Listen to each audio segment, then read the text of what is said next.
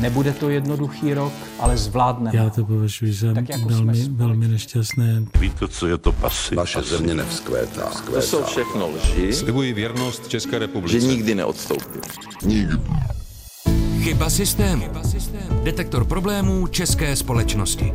Konspirační teorie je jako dobrá detektivka od Agáty Christy. My máme tendenci těma konspiračníma teoriemi opravdu nazývat i věci, kdy ty lidi jenom třeba nepřesně popisují nějaký svůj pocit. Já si myslím, že málo kdo je skutečně jako zlej. Příznivec konspiračních teorií jsem já sám, protože se snažím co nejvíce sbírat. Ono to je taková spirála, že někdy může být zase to, že poukážeme na někoho, že šíří konspirační teorie označeno Za jako za konspirační konspirační teorii. teorii. My jako velmi často zaměňujeme svobodu slova za nějakou jako vyměšovací funkci toho těla. Tak dneska se tady tak upejpáme, jo. Chyba systému. Česká společnost v kontextu i v detailu. S moderátorem Českého rozhlasu Janem Pokorným, novinářkou Apolenou Rychlíkovou a komentátorem Davidem Klimešem. Dnes tady vítám i Josefa Šlerku, který je vedoucím studia nových médií na Univerzitě Karlově a působí také jako datový novinář serveru Investigace. Dobrý den, Josefe. Eh, Ahoj. Ahoj.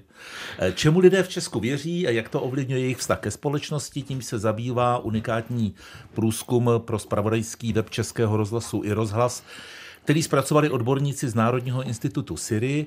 V české společnosti testoval 20 nejrozšířenějších příběhů, které se vyskytují na konspiračních a antisystémových webech. Vy jste asi nakoukli na ten výzkum, na jeho výsledky, než dáme slovo tedy hlavní hvězdě našeho dnešního podcastu Josefu Šlerkovi. Tak Apollon do Davide, co vás na tom především zaujalo? Já jsem především ráda, že je tu nějaký ucelený tvar, který toto téma, které si myslím, že v České republice už se pomalu taky stalo terčem dezinformací, nebo chci říct, že ta inflace, nadužívání termínu dezinformace na cokoliv, co se někomu nelíbí, opravdu dosáhla až do nějakých nebezpečných rovin. A jsem velmi ráda, že se um, tady týmu kolem Josefa Šlerky podařilo sesadit ty, uh, ta data nějak dohromady.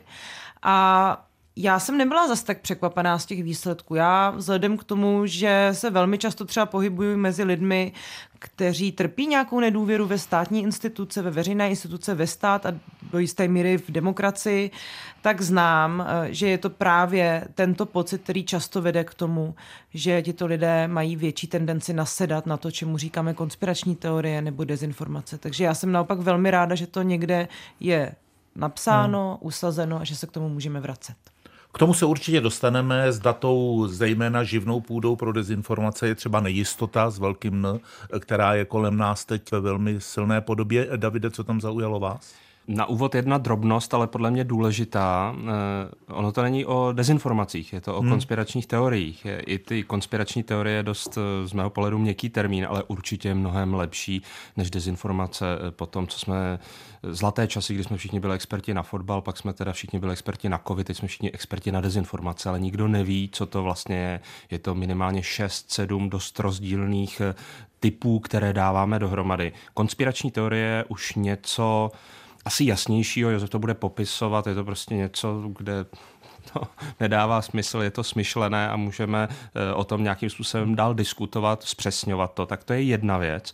No a ta druhá věc, a v tom souhlasím eh, s Apolenou, eh, že vlastně mi to taky nepřekvapilo, protože tady vlastně desítky let probíhá nějaké vytěsňování toho, že nespokojenost může být podmíněna sociálními a ekonomickými problémy. Mám pocit, že opravdu před každými těmi volbami je to o tom, kdo je jak hodnotově ukotven, ale prostě ne. Eh, Určitě tady už oficiální ideologie není marxismus, na druhou stranu nějaká sociální a ekonomická podmíněnost je jasná v té republice a já myslím, že to vidíme i v tomhle. Mě to připomnělo výzkum, který jsme dělali na aktuálně s názvem Česko společně. Ono to nebylo teda moc společně, ale chtěli jsme být optimističtí a tam to jasně vyplývalo, že eh, ta nespokojenost eh, se třeba zhlukuje okolo názoru na rok 89.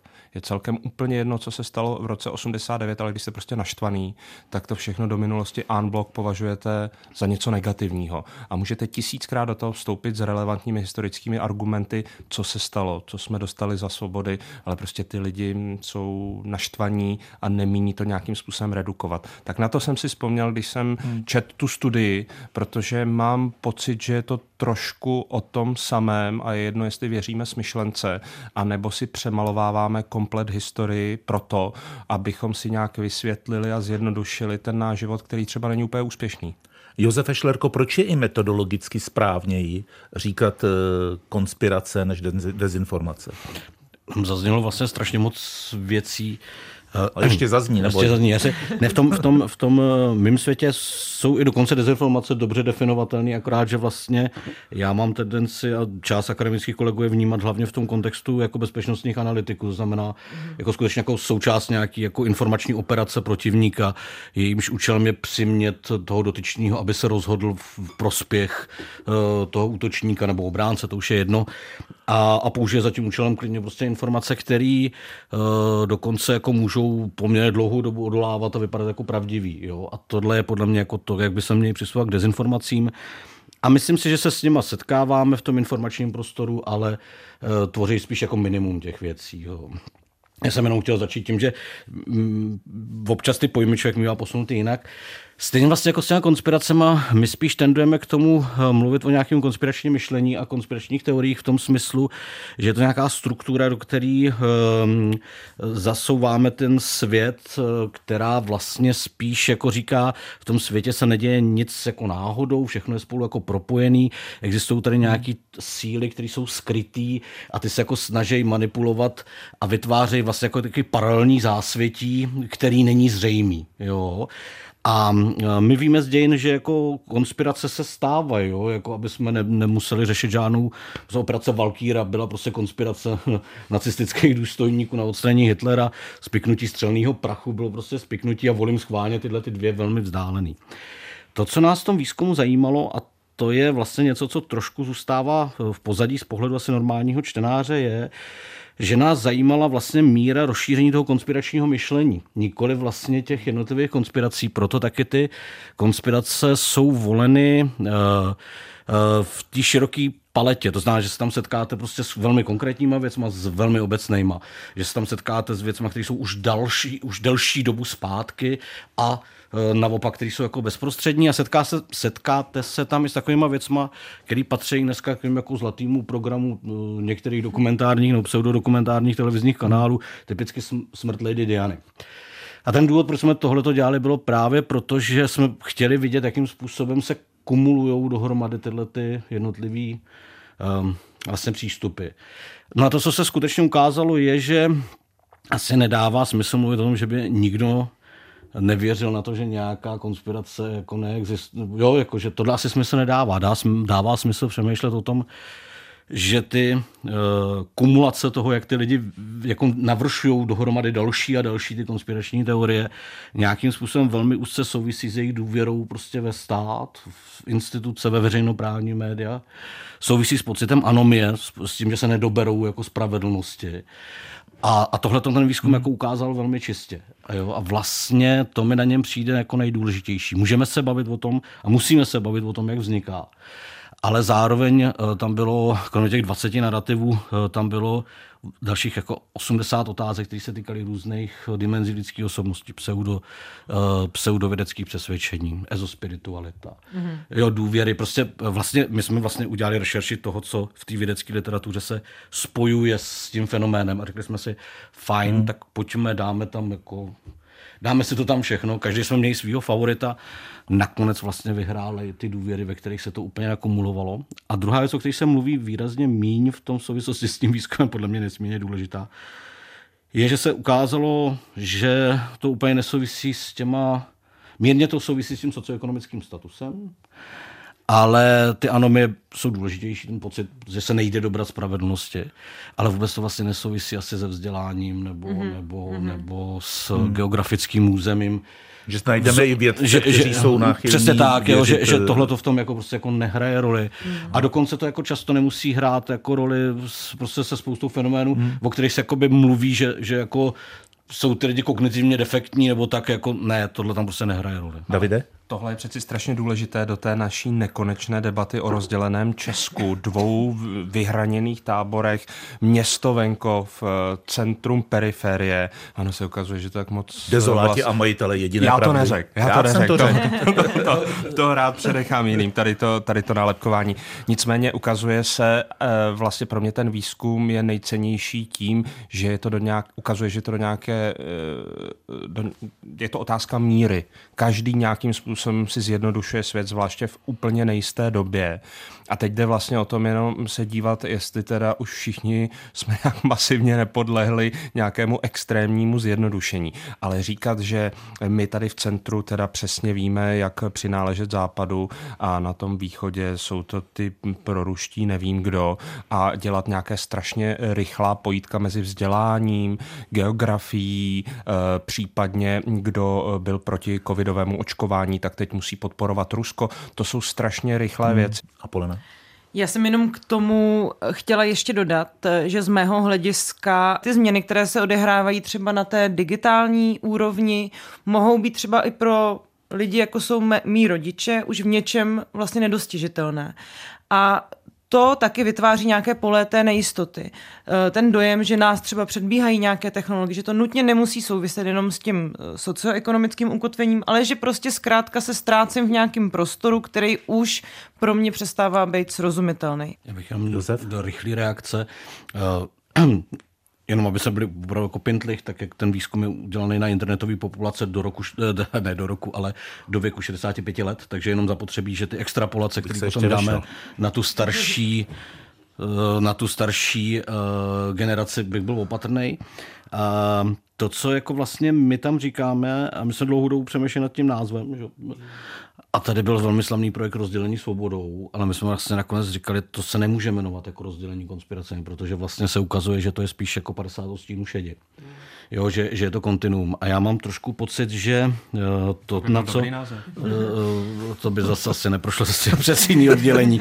Ale já mám trošku pocit, že vlastně my se tady dostáváme do takové pasti, že o těch, o té šedi se nám jako špatně, špatně mluví, jo? že, no. že jako hmm. vlastně, ty říkáš jako měkký pojem, jo, já vždycky na to mám jako hlavně, že chytá myši, že jo?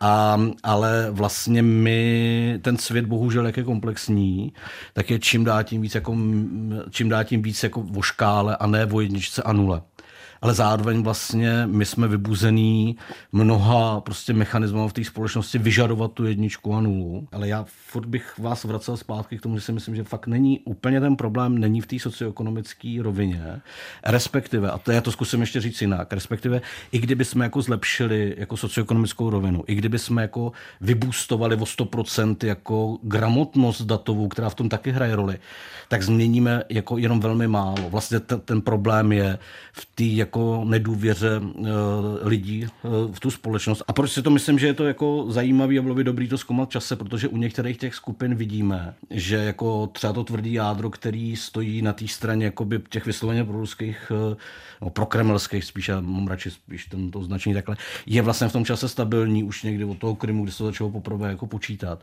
Ale vlastně vidíme, že oni ty důvěry v té společnosti už jsou taky prostě dlouhou dobu vlastně stabilní. Sice pomalinko klesají, ale vlastně mm, ten problém nesouvisí jenom s tím covidem, nesouvisí jenom s tou situací. Hmm. On je tady s náma prostě strašně dlouhou dobu.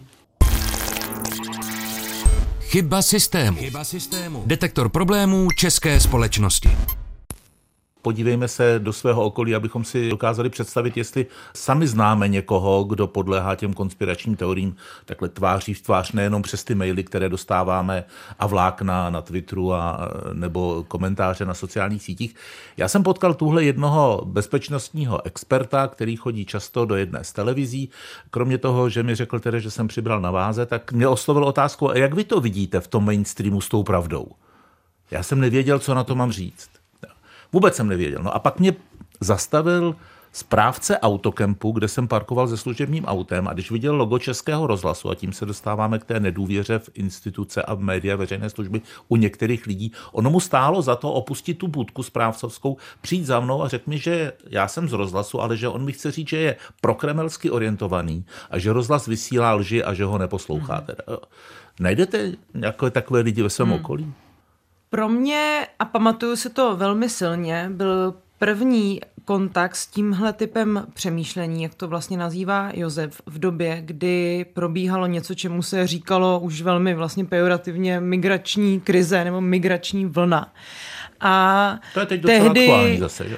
Ano, ale tehdy jsem se opravdu začala setkávat s tím a myslím si, že nějakým způsobem uh, to stojí i v pozadí úpadku české levice, protože tehdy se ta levice, která se nějakým způsobem točila kolem těch socioekonomických témat, začala lámat na ty dva tábory, které dneska vlastně působí až trochu parodicky. Uh, mluvím samozřejmě o lidech, jako je Petr Drulák nebo Jan Keller. Které rozhodně nejde považovat za lidi, kteří nemají dostatek intelektu nebo vzdělání, ale oni vlastně začali záměrně využívat ty narrativy o to těch uprchlických hordách k nějaké formě strašení té společnosti a opravdu ten průřez lidí, kteří tomu věřili nebo nějakým způsobem byli ochotní v těch uh, lidech prchajících před válkou vidět uh, ohrožení, bylo velmi mnoho. A já to hodně často právě spojuji s koncem, začátkem konce levice u nás, protože ta levice vlastně nedokázala nabídnout nějaký solidární emancipační rámec, ve kterém by tyto lidi vnímala jako lidi. Z druhé strany dneska jsem byla venčit ráno uh, psa a seděla jsem tam se skupinkou pejskařů a pejskařek a debata se zase stočila na ty ukrajinské uprchlíky a najednou tam jeli všechny ty klasiky. Ti si tam grillujou, ti se tady mají dobře, no jo, stát jim to zaplatí. Hmm. A nemyslím si, že ti lidi, kteří tam se mnou seděli, by nějak nutně ekonomicky strádali, ale je tam přesně ten pocit té nespravedlnosti. Já musím se o sebe postarat a nějaká absence empatie nějaká absence eh, to, té schopnosti vidět svět jinýma očima a umět se vcítit do druhých. A to si myslím, že je vlastně trochu dědictví té polarizované společnosti, že my nejsme schopni vnímat ten kontext eh, jinak než tím svým vlastním prismatem. David? Já nevím, jestli to mohu říct, ale tak asi příznivec konspiračních teorií jsem já sám, protože se snažím co nejvíce sbírat. No, přesvědčuju své kamarády, aby mi posílali maily, pokud jim je přeposílají jejich prarodiče.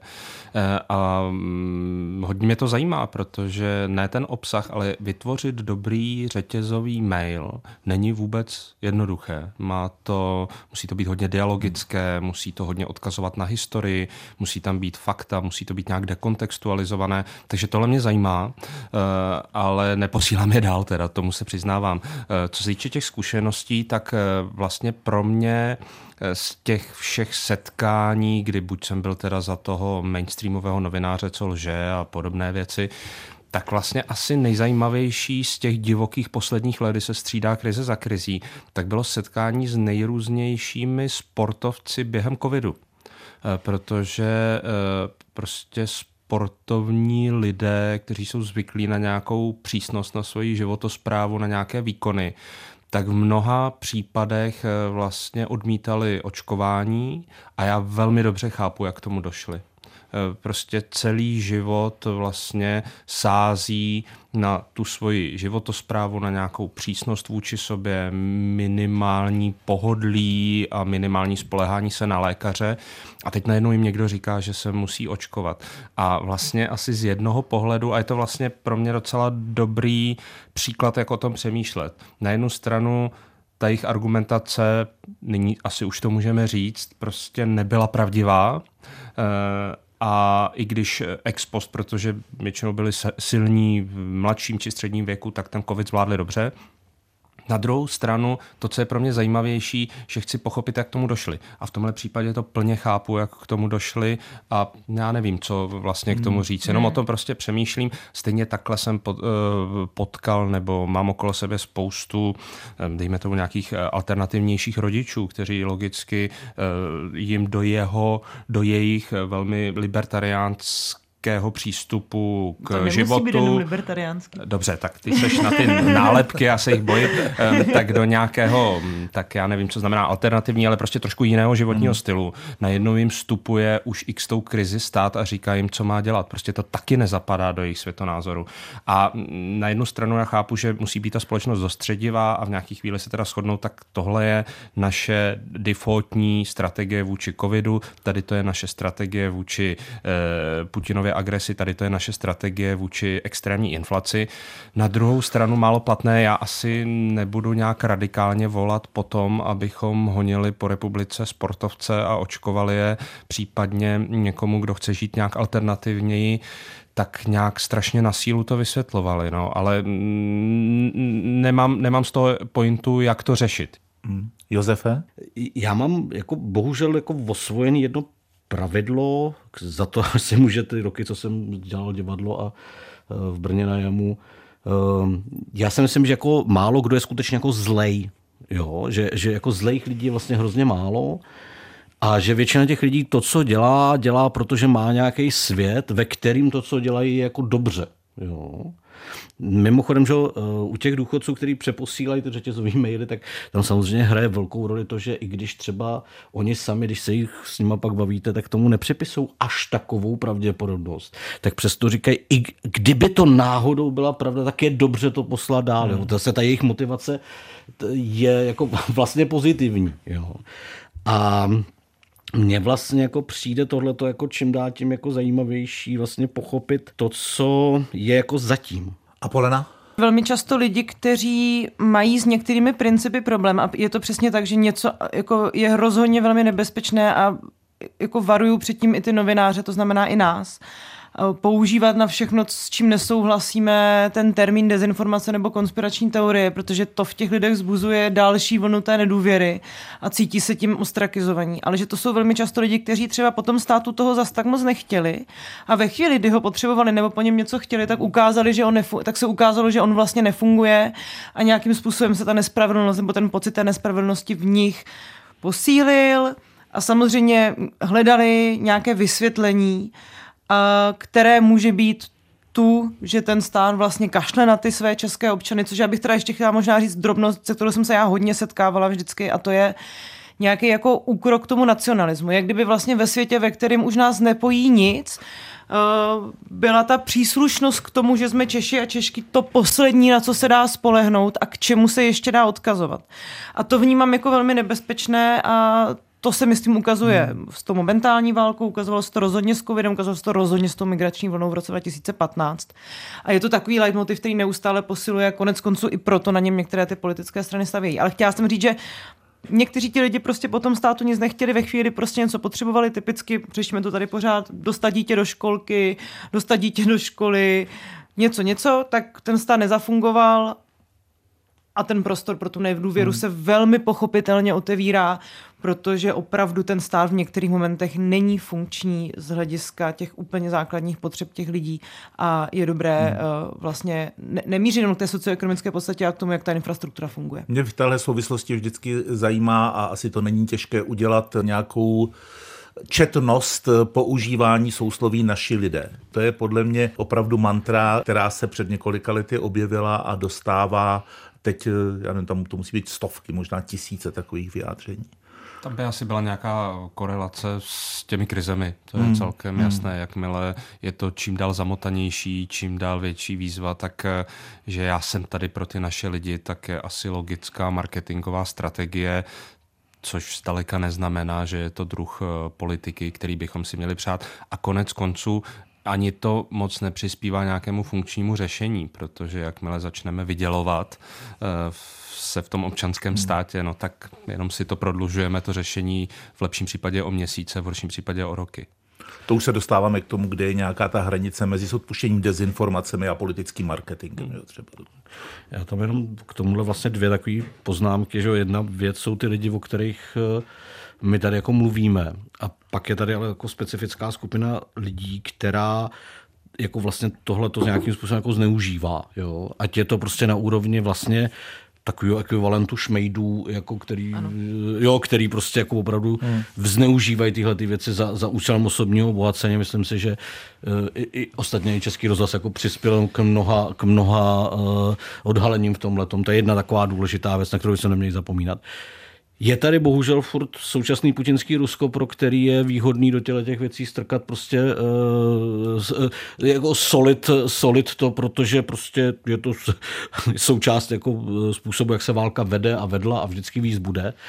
Ale pak je tady podle mě to, co je asi z mýho polu nej, nejproblematičtější a největší vlastně problém. Uh, jako určitá jako intermedialita, kdy vlastně můžeme sledovat to, že vlastně přeroste eh, nějaká směs populismu, konspiračního myšlení okořeněná nějaká, nějakýma poměrně úmyslnýma uh, popřeníma jako pravdy do standardního politického projevu. Mm-hmm. Jo. Mm-hmm. A vlastně mně přijde, že ty předchozí dvě věci se dají nějak jako zvládnout uh, vlastně jako až, až jako občansky, jo, jako ve smyslu, protože já zase jako přiznám se, že nejsem úplně milovník státu a mám pocit, že po něm chceme občas věci, které si můžeme udělat sami. Ale vlastně ten okamžik, kdy ty politici uh, vlastně jakoby legitimizují ten typ těch diskuzí. Eh, Tomio Okamura s jeho šorošovými neziskovými, které rozpínají pařáty nad Evropu, kde ten antisemitismus už jako v celku evidentní v těch konotačních tak rovinách. Já myslím, že třeba Romové a Romky v eh, České Romové, republice no jasně, další od roku 89 jasně, zažili z politického hlediska no, absolutně všechno. Baví, bavíme se o tomhle tématu v den, kdy se zajímavě vyvíjí ta situace po incidentu v Brně. Ano, že? ano. To, to je a, incident, to, a, ale stejně tak prostě jako retorika Andreje Babiše, kterou jsme měli možnost jako vidět, vidět při těch prezidentských volbách. A to je fenomen, který jde prostě napříč tou, eh, tím světem. Jo? Jako tohle bychom dali. To znamená, mně přijde vlastně pro tu jako společnost vlastně nejhorší ten jakoby šmejdský přístup, který jako vlastně zneužívá. A já vlastně nevím, jestli bych ještě furt proto byl vlídnej jako označením politickým marketingem, protože vlastně každá marketingová um, každé marketingové uskupení má nějaký etický kodexy, který má dodržovat a tady se často nedodržují. No, ale já chci teda říct z druhé strany a jako připomínám to velmi často a nechci, aby to bylo nějak zapomenutý, že i ty strany, které rády sami sebe chápou jako tu demokratickou sílu, tak velmi často ten politický marketing zneužívají vlastně k nějaké parazitizaci na těch de, para, parazitismu na těch dezinformacích. A když si vzpomenu třeba na uh, billboardy spolu, kde byl Babiš s Putinem a vytvářela se vlastně konspirační děkuju. teorie na základě toho, že v podstatě kdo volí Babiše, volí Putina. Tak to mně připadalo úplně stejně zahranou jako to, co dělal Andrej Babiš ve své kampani.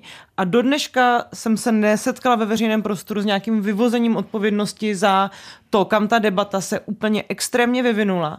A jaké to potom musí být pro ty voliče toho Babiše, že jim rovnou vlastně řekneme, vy jste tady podporovatelé válečného zločince, když volíte českého oligarchu. A to je zkratka, které se minimálně ty strany, které se chtějí nazývat demokratickými, by se neměly dopouštět. Já jenom chci dodat, že můj přístup je, že bych byl strašně opatrný v tom omezování politického marketingu, to je skutečně opravdu na nějaké občanské eh, volbě a jakkoliv eh, vlastně billboardy z poslední doby, například SPD, kde prezidentský kandidát eh, sliboval protiústavně, že odvolá premiéra, jednoznačná lež tam ani nemusíme debatovat o termínech jako dezinformace nebo konspirační teorie, to je prostě protiústavní lež. Ale stejně si myslím, že to mohl vyvěsit. Stejně tak si myslím, že um, spolu mohlo vyvěsit tu hrůzu, co vyvěsilo, to znamená srovnávání Babiše s Putinem a ještě naznačovat, že je to stejná hrozba, že skutečně srovnávat tuzemského populistu s masovým vrahem mně přijde silná káva, ale stejně tak si myslím, že asi měl mít možnost vyvěsit Andrej Babiš tu svoji nechutnou kampaň před druhým kolem prezidentské volby, protože úplně nevím, jakým způsobem to omezovat. Je tady, kdo hlídá hlídače? Kdo by vlastně tohle řešil? Podle mě ta diskuze spíše než o politickém marketingu je o tom, čehož je Josef také součástí, jakým způsobem utnout ty penězovody různým médiím nebo někomu, kdo se vydává za média a vydělává na těch dezinformacích. To si myslím, že je hmm. ta úroveň, o které se bavíme, že jsou třeba různé opravdu e, dezinformační extremistické vlastně platformy, e, které třeba by měly mít blokovanou inzerci, něco takového. Ale v tom politickém marketingu si myslím, že je to prostě na nás, voličích, občanech, aby jsme si vzpomněli vždycky na tu minulou předvolební kampaň a řekli si, no tak eh, tyhle lži už znovu volit nebudem. Tolik vrásek na čele Josefa Šlerky jsem zatím ještě neviděl. Jo, ne, ne, já, já nevolám po regulaci politického marketingu. Jo. To, po čem jako volám, je, že my máme ty věci jako pojmenovávat Máme říkat, že ve chvíli, kdy prostě se objeví ty uh, billboardy s Babišem a, a Putinem, že to prostě blbě. Protože zaprvé, když to neděláme, tak ty lidi si jako moc dobře vzpomenou, až, až když uh, nás uslyší můj podruhý, tak jako ale tehdy se drželi hubu.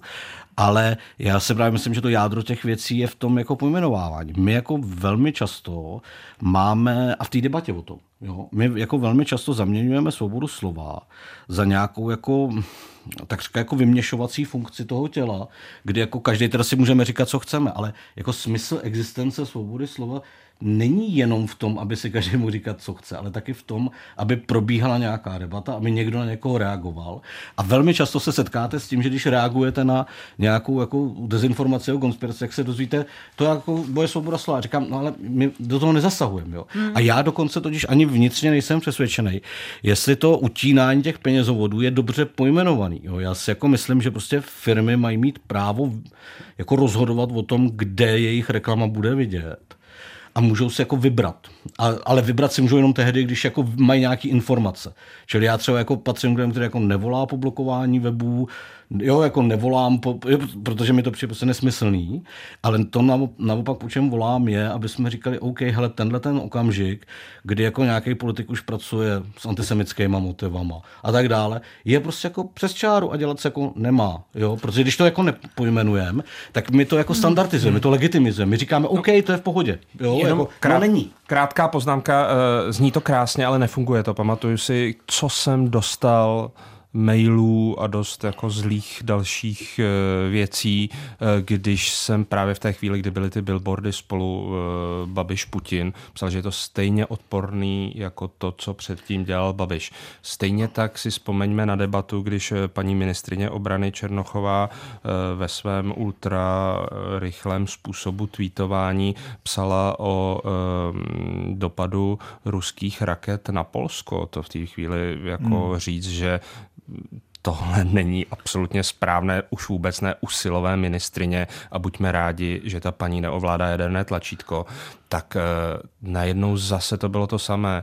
Seš putinista, seš Přesně babišovec. Tak, no. Ta dostředivost té veřejné debaty, která nějakým způsobem byla třeba ještě před 15 lety eh, garantována, já nevím, mladou frontou, eh,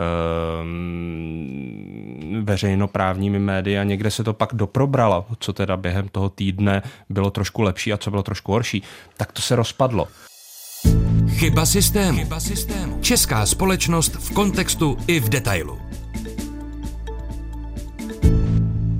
Pojďme zpátky k těm tedy echtovním konspiračním teoriím. Když vám přečtu, co řekl včera, tedy to bylo 11. června, abychom byli v nějakém časovém rámci, eh, generální tajemník OSN Antonio Guterres. Svět musí řešit vážné globální škody způsobené šířením lží a nenávistí v digitálním prostoru. A on představoval svoji zprávu o integritě informací na digitálních platformách a tam je součástí i návrh opatření jako základ pro etický kodex. Tohle jsou věci, které jsou tím správným krokem eh, já nevím, nechci říkat v boji proti Denzoru, ale v reakci na eh, konspirační teorie, Josefe. Ďábel se skrývá v detailu. Já, já jako jsem vlastně poměrně skeptický jako k, k, jaksi k regulování prostě jak digitálních platform, tak k vytváření jako nějakých jako regulací, které jako do toho prostě budou vstupovat. Promiň, v tom návrhu je třeba digitální platformy již v základech svých produktů zajistí bezpečnost a ochranu soukromí ve všech státech a jazykových prostředích. No, Ty tomu rozumíš, to, to mi řekni, jak se no, to dá jako udělat. Jako právě jako nerozumím, jo. No, já, takhle. já se jako tomu nerozumím, takže tím pádem nevím, jako, jak se to představu. Já si myslím, že jako problematický problém s platformama je prostě problém v tom, že prostě my nemáme žádnou jako digitální suverenitu jako státy, aby jsme byli schopni na nich prosazovat naše jako zákony. Jo. A dokud prostě nebudeme mít jako digitální suverenitu vůči těm platformám, no tak jako prostě to je hrát na kočku a na myš. Jo. A fakt bych byl v tomhle ohledu velmi, velmi opatrný, protože Eh, no, protože když se podíváme do zemí, které jsou hraniční v těch demokratických formách a dneska přijímají zákony, které třeba mají definovat, jako, co už jsou teda jako dezinformace, tak najednou zjišťujeme, že tam vůbec jako není najednou jako ani náznak hmm. nějakého vztahu k fakticitě, naopak, je tam, naopak se to najednou začíná vztahovat k obraně státu. A já si myslím, že má platit moje oblíbené AB pravidlo, což není Andrej Babiš, ale, ale je to můj oblíbený kybernetik Norbert Wiener, který říkal, že pro A i B musí platit to samé, i když si prohodějí místo. Jo? A my jako, to s jinými slovy říká, prostě spravedlnost musí platit pro obě strany, i když se ocitnou na té druhé straně. A já mám pocit, že poslední roky uh, prostě tohleto pravidlo totálně rozmetali a, a, a obzvlášť ochraně svobody, no neochraně svobody, to je špatný slovo, obzvlášť těch nápadech, jak regulovat, uh, který naštěstí nebyly nikdy jako dotažený do nějakého místa, tak jako selhali. No. Tak v rámci Evropské unie se víc než rýsuje jako jistý tak. regulační rámec. Právě jsem chtěl na to upozornit, já jsem trošku optimističtější, byť souhlasím s tím rámcem, sice neznám eh, tady Josefovi kybernetiky, já jednoduše tomu říkám test Andrejem Babišem a to jsem si vypočil. To eh, ano, takže zase AB. Eh, vypůjčil jsem si to od Slováků, kteří často mluví o testu Ficem. Ano, tohle vypadá pěkně, ale přemýšlejme, jak by ten zákon fungoval, kdyby hmm. se zpátky dostal k moci Robert Fico, což se jim teda asi bohužel bohužel za pár měsíců přihodí. A proto tímto se, tímto se varují toho, aby to nebylo měkké, gumové a stát si to mohl vykládat, jak chce. Já budu trošku optimističtější, uh, už jste to nakousl, eh, nějaká unijní regulace. Mně přijde, že v té chvíli, kdy my jsme se tady do krve hádali o vládní eh, plán boje proti dezinformacím, tak jsme úplně zapomněli na to důležitější a to, že právě na unijní úrovni vzniká nějaký akt o digitálních službách, má spoustu věcí, je to horko vyválčené, určitě tam budou nějaké změny, ale jedna z těch základních věcí je, že když nějaká platforma technologická je velká, tak musí splňovat nějaké nároky ne na nějakou cenzuru, ale na transparenci. Musí ukazovat, jakým způsobem k tomu přistupuje. Ten Elon Musk se může eh, rozhodnout, jestli teda najme nějaké moderátory toho obsahu, a nebo řekne ne, ale pak Evropská unie řekne dobrý, ale ty tady nebudeš asi moc fungovat. A tohle nějakým způsobem bude fungovat. Není to, nebude to rozkazováno z Bruselu. My tady budeme mít proto nějaké lidi pod eh, Českým telekomunikačním úřadem a ti by měli nějakým způsobem eh, toto zajišťovat. To si myslím, že je dobrý krok. A pak je ještě jedna pro mě vlastně docela optimistická věc, že z toho slavného nebo neslavného akčního plánu boje s dezinformací vlastně zůstalo něco, co mně přijde rozumné, že z toho zůstal jenom malinký výsek, který je bezpečnostní. Ten se přesunul pod Tomáše Pojara a já trošku bych byl rád, kdyby třeba Tomáš Pojar řekl hm, v opravdu nějakých extrémních situacích, když se tady vyhlašuje nouzový stav, válečný stav, tak já nevím, třeba bezpečnostní rada státu může eh, v rámci nějaké koherence společnosti takto a takto omezit svobodu slova. Něco takového. Asi bychom se o tom měli eh, ještě pohádat, hmm. ale vlastně to je ten bezpečnostní výsek, který já si myslím, že by měl být a možná potom volá i generální tajemník OSN, ale rozhodně neházejme dohromady opravdu nějakou extrémní konspiraci z Kremlu, která ochromuje celou republiku spolu s tím, že si někdo myslí něco trošinku jiného než my a my máme nějakou urputnou touhu to regulovat. A vedle toho vlastně jsem rád, že z toho akčního plánu zůstala vlastně jenom ta bezpečnostní kostra a ta si myslím, že pod Tomášem Pojarem se může dál rozvíjet. No a já to teďka zase vrátím uh, zpátky k těm lidem. Ty návrhy můžou být v podstatě jakýkoliv, ale ve chvíli, kdy ty jednotlivé státy, ve kterých uh, je vykazována ta velká nedůvěra té společnosti, vchod těch institucí, nezačnou přemýšlet tím způsobem, jak vlastně navrátit tu důvěru zpátky do té společnosti, čistě praktickýma politickýma rozhodnutíma, tak naopak každý tento zásah na to globálního nebo evropského rázu bude jenom sypáním soli do těch ran, protože to přesně nasedne na všechny ty už fungující narrativy, které jsou v té společnosti, že nám něco přikazuje Brusel, nějaké nadnárodní organizace něco dělají.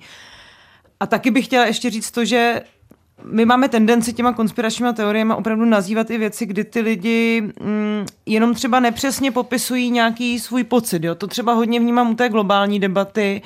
Uh, takové to, ti lidi vyvádějí ty daně, nebo i s tím Sorošem. Tam je to velmi jako často On je vlastně zkratka pro nějakou obavu z toho, co představuje pro normální lidi globální kapitalismus, když to úplně zjednoduším.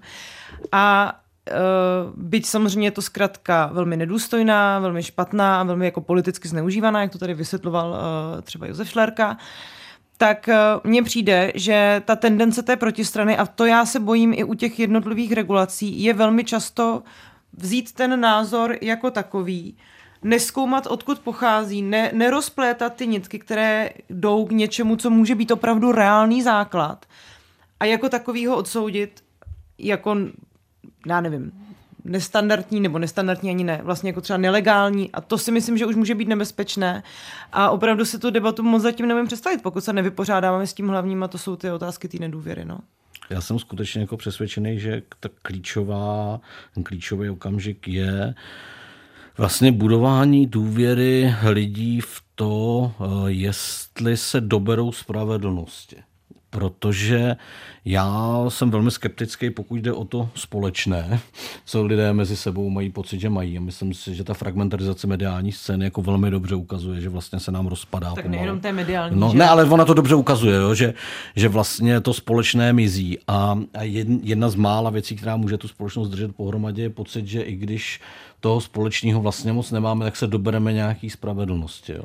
A myslím si, že vlastně ten průšvih, to, co nás dělí od Slovenska, je vlastně to, že Slovensko prostě nemá důvěryhodný funkční soudní systém spravedlnosti, zatímco my ho máme a, a, a máme tendenci se k němu často upírat. Zaveďme no. na to zákon, dobře to rozhodněme, jo. ale to je jenom poznámka ode mě. Jo. Já teda nevím, jako samozřejmě, že my jsme na tom mnohem lépe než na Slovensku, ale já jsem si teďka vzpomněla na situaci, kdy jsme s Danem Prokopem v době, kdy kdy ho znalo jenom pár fajnšmekrů, udělali první velký výzkum s deníkem Alarm na téma exekucí, kde, myslím, ta otázka té spravedlnosti a toho, že v uvozovkách normální člověk se dostane do toho celoživotního dluhu, do celoživotního průsedu kvůli jednomu zaškobrtnutí a teď, zatímco někdo mocný, bohatý a vlivný Eh, vyvázne. Já si pamatuju, že v těch rozhovorech jsem hodně často měla, zatímco Marek Dalík skončí v tom vězení jenom na chvilku, jestli vůbec, zatímco ty bílé límečky se z té spravedlnosti vyvlíknou. A to, že my Určitě máme jako funkční soudní systém, ale to, jakým způsobem se to zase propisuje do té každodennosti těch lidí a i v nějaké disproporčnosti toho, co ta spravedlnost je, jak jako dopadá na ty různé, protože ten trest není samozřejmě jenom to, že jdete do vězení nebo máte podmínku, ale ten trest je přesně i to, že z nějakého velmi špatně nastaveného predátorského exekučního systému se vám najednou stane celoživotní dluh no. za věc, kterou podstatě, za kterou v podstatě ani nemůžete. Tak to je si to myslím, těžký, že to jsou, to složitý, že, že, to, že i ta debata o té spravedlnosti, stupně, jo, všechno, ale že, jo. že já jsem trošku jenom chtěla říct, že ta debata o té spravedlnosti v podstatě není jenom debata o soudním systému, ne, ale je to o tom pocitu no. uh, nějaké adekvátnosti no. a to si myslím, že v České republice jako velmi chybí a taky v, uh, o nějakém pocitu nerovnosti a rovnosti. No, já, pardon, já jenom tam přeložím jednu pasáž, kterou říkala Apolena. Chtěla říct, že když už se člověk dostane do nějakého průšvihu, jo, tak. Jo. Uh, ale pak už tam hrajou všechny takové ty drobnosti, že uprostřed Pardon. Jako Dneska se tady tak upejpáme, jo. Uprostřed, že uprostřed, uprostřed, jako, uprostřed všech, všech jako uh, schvalování všech balíčků, pak nakonec všichni koukáme, jak to dopadlo s tichým vínem. A ono to vypadá jako kravina, ale ono jako v těch říká, vidíte, tam si to někdo uměl zařídit. No, a takhle oni si to umějí zařídit vždycky. Oni jako nakonec najdou někoho, potom má kamaráda. Teď jako Prahu ovládne brněnská mafie. A tohle jsou ty momenty, kdy ty politici si často neuvědomují, že jejich jako vlastně jako kamarádský přístupy eh, vedou vlastně k propachtování té důvěry eh, a to je věc, kterou tady máme prostě nejpozději od opoziční smlouvy. Jo. Josefe, mě by ještě zajímala technologie těch konspiračních eh, teorií a informací. Jak si to mám představit? To je někde nějaký newsroom, kde sedí nějaký lidi, ty dostanou od někoho nějaký peníze, eh, nějaký notičky, sednou za kompy a jedou? Ale tohle, co popisuješ, je spíš jako to jsou ty takzvané trolí farmy v, no, to... v Petrohradu, které jsou dobře popsané a, a existují, ale to není vlastně asi to, na no. co se ptáš, jo, protože tyhle ty fungují spíš způsobem toho, čemu se říká Firehose of Falsehood, což se překládá způsobem, který asi nebudeme ve vysílání říkat. A uh, to spíš jako druhý je, že my tady máme jako spousty jako starých příběhů, do kterých jenom znovu a znovu vkládáme nové prvky. Mm-hmm. Jo, uh, úplně typický prostě jsou ty konspirace, které se týkají očkování jeho vztahu k snižování počtu lidí na planetě. Mm. Jo. Jako, já vůbec nechci otevírat debatu o očkování, ale mě baví ten narrativ, že no, očkování... to nedělej, protože my jsme ji otevřeli v rámci toho jo. výzkumu, že naše já vím, a nepřišlo mi to úplně šťastný otevření no. jako té debaty, spíš bych ji zavřel. Ale, no, ale mě jde o ten jako konkrétní narrativ, hmm. že to očkování tady proto, aby, že zatím plán, který sníží počet obyvatel na planetě. A to je něco, co se tady jako opakuje prostě dlouhou a dlouhou dobu. Takže to nikdo nevymýšlí, není někde nějaký ďábel vlast... v jeskyni. A... Ne, někde i je, jo, ale jenom je to prostě celý složitý. Je tady spousta jako těch mustrů narrativních, do kterých se dávají nové prvky. Pak jsou samozřejmě lidi, kteří jako naprosto cíleně některé věci takhle zarámují a hodí do toho, ale nedá se říct, že je někde jedno centrum. No. Vzpomněl jsem si na knížku eh, Kasima Kasama, to je eh, filozof konspirační teorie a eh, přestože mm, umí spoustu filozofických fines, kterým nerozumím, tak si vystačil nakonec jednoduchou definicí, že konspirační teorie je jako dobrá detektivka od Agáty Christy, kde hmm. vlastně skutečného vraha odhalíte až vlastně na poslední stránce ale najednou si uvědomíte, že celou knížku k tomu vedly nějaké stopy a vy jste jenom neviděl.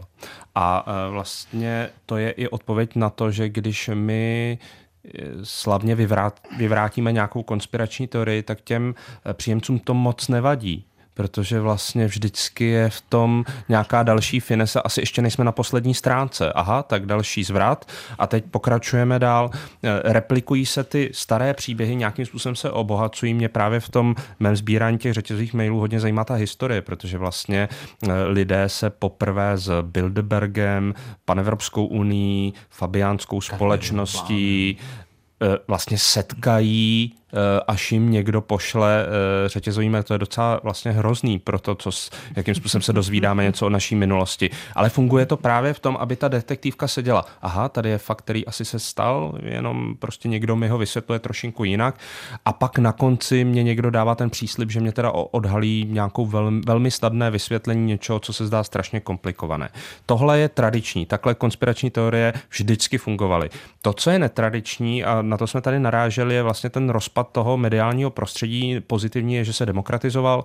Každý může být novinář, každý si může říct svojí, každý může mít svých 15 minut slávy ve veřejném prostoru, pokud se dostatečně hmm. polarizuje. Na druhou stranu o to rychleji vlastně se některé ty věci šíří. Mně ještě přijde kromě toho apelu na nějakou transparentnost a pojmenovávání, taky rozlišování určitých vlivových zájmů. My kolem toho trošinku tančíme. Já jsem si to hodně vybavila u debaty o té klimatické změně, kdy vlastně samotné ty konspirační teorie a dezinformace rozjížděly firmy, které vlastně potřebovaly co nejdéle se udržet, typicky šel v tom chodu, eh, v tom biznise a potřebovali, aby ta společnost byla zmatená tak dlouho, dokud oni, oni nebudou schopní ten biznis třeba přetransformovat nebo připravit eh, na ty procesy té změny. Podobně to třeba fungovalo u farmaprůmyslu, který třeba v Americe ve chvíli, kdy, se, kdy vlastně byly reklamy na všechny ty oxykontíny a tak dále, vytvářel absolutně falešnou reklamu o tom, že jsou to v podstatě prášky na to, aby vám bylo o trošinku líp a rozhodně tam nehrozí žádná závislost, to kam se Amerika dostala dneska. A ta konspirační, ten konspirační narrativ, který často zní to ty farmafirmy, které něco něco, tam najednou získává ještě nový rozměr. A pro mě je důležité vlastně mluvit o tom, čí zájmy jsou i v šíření těch dezinformací nebo vytváření těch konspiračních teorií zastoupeny, z jakého důvodu se to vlastně děje. Josef tady, myslím, důležitě otevřel už někdy na začátku to, že těch šiřitelů na počátku, a to ukazují i ty menší české výzkumy, vzpomínám se třeba na výzkum STEMu, který se tomu věnoval, kolik lidí je vlastně aktivních v šíření, kolik lidí to vytváří. Jsou to, ano, nízká hmm. procenta. jak se vlastně ta věc šíří dál, tak je dobré i dojít k tomu, důvodu toho šíření a ten pojmenovávat, což si myslím, že je třeba úkol pro novináře a novinářky a nebát se toho, že i to může kolikrát působit pro někoho jako konspirační teorie, protože ono to mnohdy právě jako v té dobré detektivce je vlastně v něčem šokující. Ono to je taková spirála, že někdy může být zase to, že poukážeme na někoho, že šíří konspirační teorie označeno za jako konspirační za konspirační teorie. teorie přesně tak to jako, jsem tím chtěla říct. Jak bojovat s konspiračními teoriemi? Určitě je to nějaká sestava něco, co podpoří zvýšení té důvěry. Jsou to podle mě věci, já nevím, jak to říct, měkké, edukativní, nevím co dalšího, ale pak určitě tam musí být i nějaká část eh, věcí, které opravdu jsou do nějaké míry omezující. Já jsem uváděl ten příklad, že opravdu někdo bude kontrolovat velké platformy, aby ta jednotlivá věc, ta jednotlivá konspirace se k tomu člověkovi třeba dostala na té sociální síti, ale jednou, pětkrát, desetkrát a ne třeba dvěstěkrát až tomu uvěří, protože prostě tolikrát mi to nikdo nemůže naposílat. Vedle toho si myslím, že by opravdu mělo eh, se ta, ta, ta, ta věc dezinformací posunout do té bezpečnostní roviny a skutečně na úrovni třeba Bezpečnostní rady státu tady mít nějakou jasnou strategii, co dělat, když eh, v předvečer vojenského útoku někdo chce úplně zmást tu společnost, na kterou chce zaútočit, což konec konců vidíme v reálu. To myslím si, že nemáme a je to velká diskuze. No a pak eh, jsou některé věci, které jsou dílčí, ale myslím, že by tady měly být a to je třeba, že mě osobně chybí věc, která asi nechybí nikomu jinému a to je třeba uh, zákon o audiovizuálních médiích. Máme pro tištěná média tiskový zákon, pro uh, média veřejné služby máme nejrůznější zákony, kde jsou stanoveny nějaké povinnosti. Uh, soukromé televize jsou regulovány nějakými radami a nějakou licencí, kde se k něčemu museli upsat ale vlastně já bych byl docela rád, aby tady byly i nějaká pravidla pro média, která jsou čím dál mocnější a možná nejmocnější, a to jsou ty online média, aby byly dohledatelní vydavatele, kdo nese zodpovědnost a nějakým způsobem se zařadili do toho dostředivého mainstreamu a pokud se nechtějí zařadit, hmm. pokud chtějí vydělávat na uh, lžích, konspiračních teoriích a něčemu, co odr- ohrožuje tu soudržnost společnosti, no tak uh, můžou být vystaveni nějakému postihu příběhu a ta společnost to přijímá, protože jednou jsme se na tom shodli v nějakém zákoně a ten dotyčný vydavatel si rozhodl, že to prostě nebude respektovat, tak musí nést nějaké důsledky. Já si myslím, že vlastně v té bezpečnostní problematice existují něco jako ty, ty red týmy, jo, jako vlastně lidi, kteří se specializují na to, že hackují ten počítačový systém té firmy a jsou z té firmy prostě, protože se snaží najít ty bezpečnostní jako problémy. Já si myslím, že vlastně my potřebujeme mít něco jako takovouhle jako státní vládní jednotku, která zkoumá zranitelnosti té naší společnosti, protože vlastně ten vektor toho útoku, který přichází dneska z Ruska a který se týká části té scény, ne celý, ale části, a který bude stoprocentně přicházet od dalších zahraničních aktérů. Čína, kdyby jsme byli ve Francii, viděli bychom eh, aktivity třeba Iránu, eh, tak bude aktivně vlastně vyhledávat, kde jsou ty zranitelné místa a bude to prostě jako reportovat a ten stát bude aktivně se na to připravovat. Blbý trošku je, že eh, ten stát se zvykl jako outsourcovat všechno na neziskovky a, a vlastně skoro už sám nic jako, jako nedělá a pak se jako všichni hrozně diví. No. Mě vytanuli během té debaty i dvě scény z divadla Járy Cimrmana. Ta jedna byla, jak jsem se ptal Josefa na tu technologii, jak, kde se to líhne, tak poručík Pihrt v Lijavci taky pátrá, kde se to líhne, ale tam jde jenom o anekdoty. Ale je to něco podobného. A ta druhá mě vlastně napadla až na závěr, protože jsem nevěděl, jak to uzavřít. Ale v českém nebi přece se říká, eh, pravda vítězí, i když na čas poražena bývá. Tak já vám děkuji a mějte se hezky. Díky. Naschledanou. Naslyšenou. Slyšeli jste podcast Chyba systému. Chyba systému. Detektor problémů české společnosti. S Janem Pokorným, Apolenou Rychlíkovou a Davidem Klimešem. Všechny díly najdete na webu Českého rozhlasu Plus, v aplikaci Můj rozhlas i v dalších podcastových aplikacích.